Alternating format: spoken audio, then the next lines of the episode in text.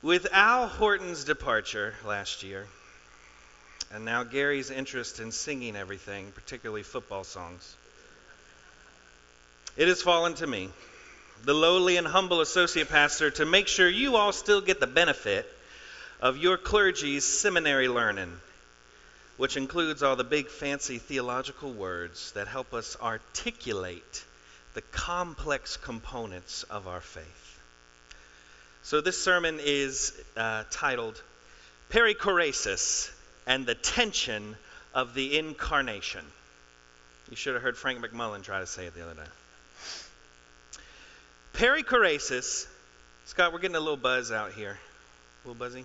Nothing you can do about it? All right, great. Perichoresis is a Greek term used to describe the triune relationship between the person of the Godhead it comes from two Greek words, peri, which means around, and chorein, which means to give away or to make room. It could be translated as rotation or a going around. It refers to the way in which someone or something makes space around itself for others or something else. In our time together this morning, I invite you to think of it as a holy dance, a state of constant movement along with the giving and the taking of shared space. Tension, Scott, would it help if I use this microphone instead? Turn my mic off. Check, mic check, there we go. That was going to drive me crazy. Oh, it's even worse. In a minute, we're going to turn it all off. Yeah, let's try this one. How's that? Needy, right. you know. Gary, if you don't know I'm high maintenance by now. All right, here we go.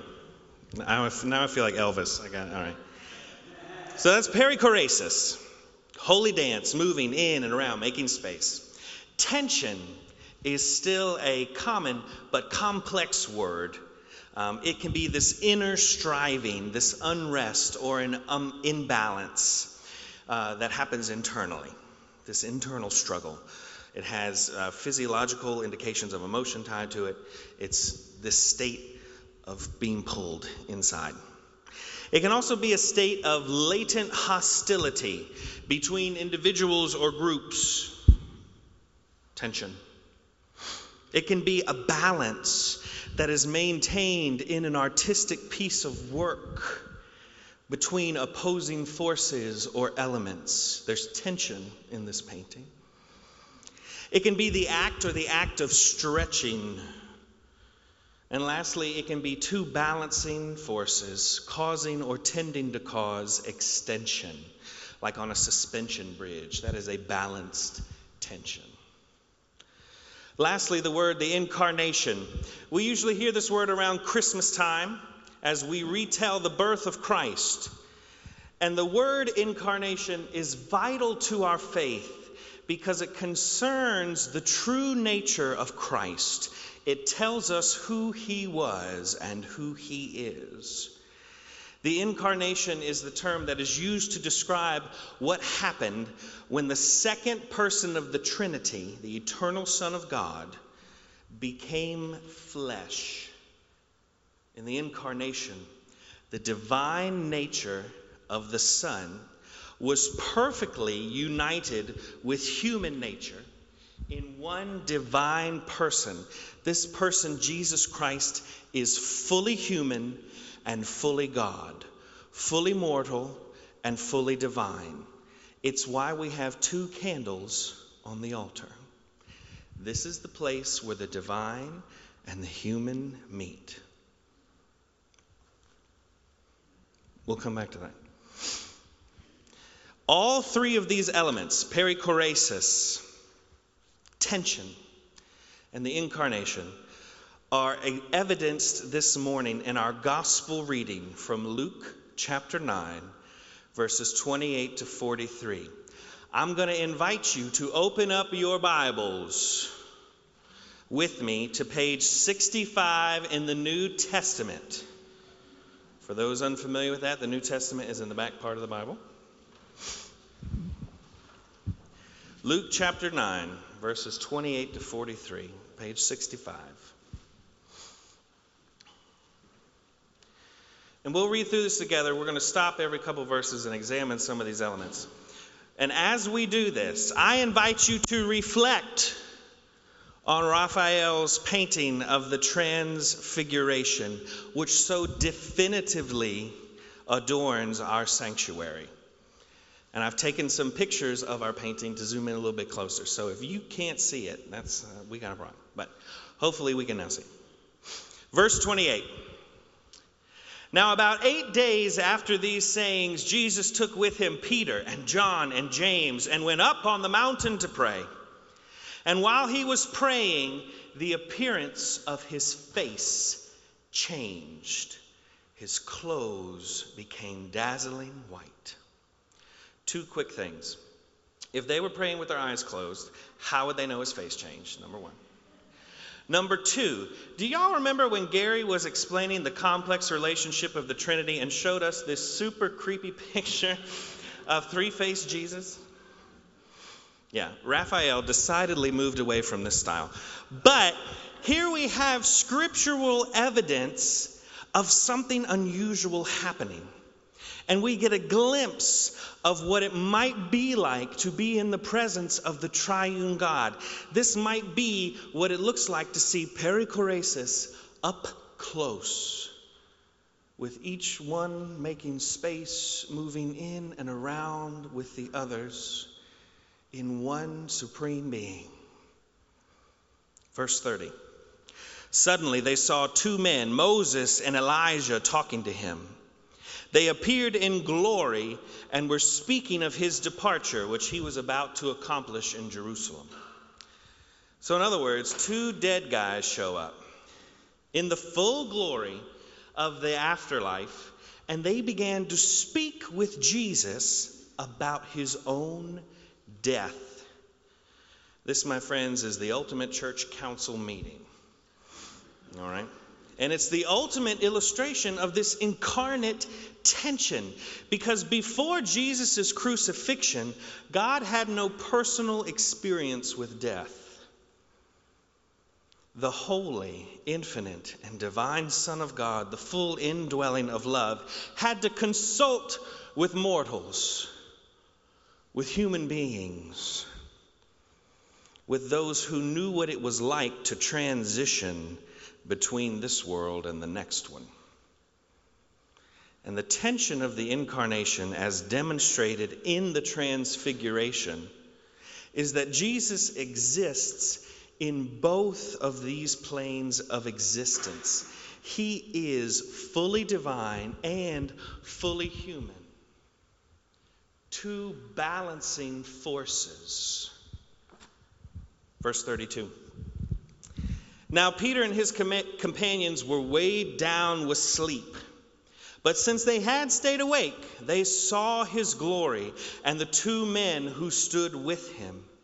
Just as they were leaving him, Peter said to Jesus, Hold on, everybody. Master, it is good for us to be here. Let us make three dwellings one for you, one for Moses, and one for Elijah, not knowing what he had said.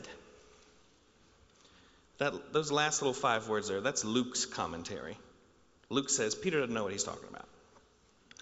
I'm going to disagree with Luke's commentary on Peter's request. I think Peter knew exactly what he was saying. Because if I found myself in the presence of light eternal, in the presence of the communion of saints, and I saw three faced Jesus flying around, if I saw what is essentially the kingdom of God breaking through, I would never want to leave. Peter thought that this was it. He thought that this was the culmination of all that Jesus had been talking about and doing. Behold, the kingdom of God has come near. So Peter said, This is great. Let's set up the Wi Fi and put on some coffee. Because The transformation of the world begins now. From this mountain, we will change the world. Let's set up shop. Let's do it. Peter wanted to help. Peter wanted to save the world. This looked like the best opportunity to do it. So Peter said, Let's go. But this was not to be. For this was a moment of tension. It was a moment of stretching the veil that exists between this world and the next one. But it wasn't the balanced tension that extends or maintains the connection. This was the tension of a God that was perhaps experiencing the very human emotions of inner striving, unrest, and imbalance. Jesus is talking about his death, and death is scary, even for Christ. Verse 34 While Peter was saying this, a cloud came and overshadowed them. I took some artistic license. A cloud came and overshadowed them, and they were terrified as they entered the cloud. Then from the cloud came a voice that said, This is my son, my chosen. You listen to him. And when the voice had spoken, Jesus was found alone, and they kept silent. And in those days told no one of any of the things that they had seen on top of the mountain. They entered the cloud. It's one thing to be a witness to the holy dance and watch it from below, but it is another thing entirely to be enveloped by the divine Spirit of God and invited into the confusing rhythm and movements of an eternal knowing, a knowing that speaks with the voice of creation itself. That's a whole nother experience. Hush. Hush, God says. The kingdom will indeed break through, but not in any way that you can even begin to fathom. Be quiet, Peter. Listen, Peter. I am in charge, Peter. On the next day, when they had come down from the mountain, a great crowd met him. Just then, a man from the crowd shouted, Teacher, I beg you to look at my son. He is my only child. Suddenly, a spirit seizes him, and all at once he shrieks. It convulses him until he foams at the mouth. It mauls him and will scarcely leave him. You see the son on the bottom right in the blue. If you get it real close, you see the eyes are pointing in different directions. And the father says, It will scarcely leave him. The father said, I begged your disciples to cast it out, but they couldn't do it. Look at this fool down here on the left. He's consulting the manual, he's looking for the reset switch, where to take out the batteries. You got everyone else crowded around looking and pointing. It reminds me of those old pictures of early doctors when they first started to see how the human body worked, all standing around going, Oh, yes, this is a problem. They need blood, all those things. I begged your disciples to cast it out, but they couldn't do it. Jesus answered, You faithless and perverse generation, how much longer must I be with you and bear with you? Bring me your son. Jesus gets frustrated with people. That's a thing that happens. But Jesus still helps people. That's also a thing that happens. Bring your son here. While he was coming, the demon dashed him to the ground in convulsions, but Jesus rebuked, love that word, rebuked the unclean spirit, healed the boy, and gave him back to his father. And all were astounded at the greatness of God. This is the word of God for the people of God. In looking at this full picture, There are times, like the few disciples on the mountain, when we are occasionally given glimpses of God's majesty breaking through.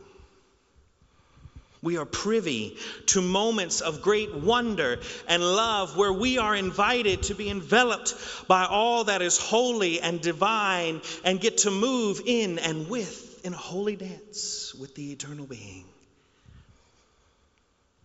But we also share experiences with the disciples who were left in the valley below, presented with problems that we can't fix no matter how hard we try.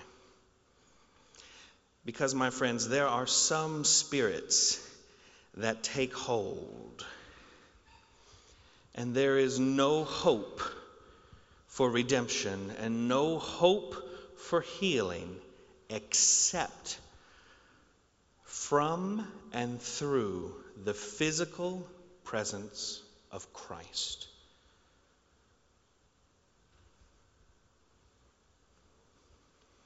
during my time at First United Methodist Church, in serving as a disciple of Jesus Christ, I have experienced moments of being on the mountain and moments of being in the valley. I have seen the eternal glory of God break through, and I have felt weak and helpless, unable to save those who are hurting. And to be honest, today I'm not sure where I am, geographically speaking. And I say that because I am experiencing an inner striving, unrest, and imbalance. This week, through watching the General Conference and reading all the news, I experienced and witnessed a state of latent hostility and opposition between individuals and groups. I feel I have been caught up in the act or action of being spiritually and emotionally stretched. I feel, what's the word? Oh, tense. I feel tense. I'm tense because I am caught up in the tension of what I have experienced on the mountain as compared to what is currently happening in the valley. I know what is possible.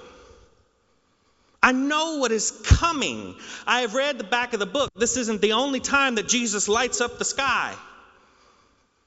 I know the glory of God can, has, and will continue to break through, but there are days when I am unclear about how or when that will happen.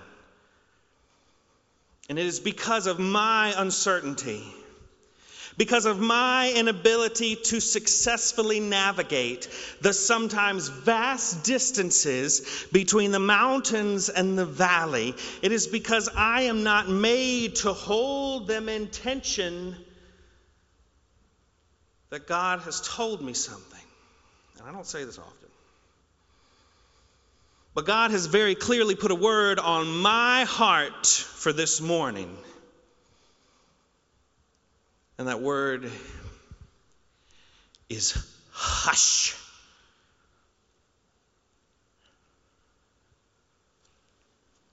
I'll level with you. I don't like that word. I don't care who says it to me. Who does God think God is? Telling me to hush, to listen to Jesus I mean, I am called to a very clear mission of making disciples and transforming the world. And I don't do that quietly. I got an amen from my parents who were at the first service. I don't do that quietly. I am called to resist evil, injustice, and oppression in whatever forms they present themselves. I am called to love my neighbor, to feed the hungry, to heal the sick, to clothe the naked, to proclaim release to the captives. And God said, Oh, yeah, that's great. But you're going to need Jesus to do all that. You're going to need the full physical and tangible body of Christ to save this broken world. This isn't the part of my plan where Phil Woodson gets to save the world. There has never been any such plan. Now, hush, Philip. The kingdom of God will indeed break through, but not in any way that you can even begin to fathom. Be quiet, Philip. Listen. I've got this.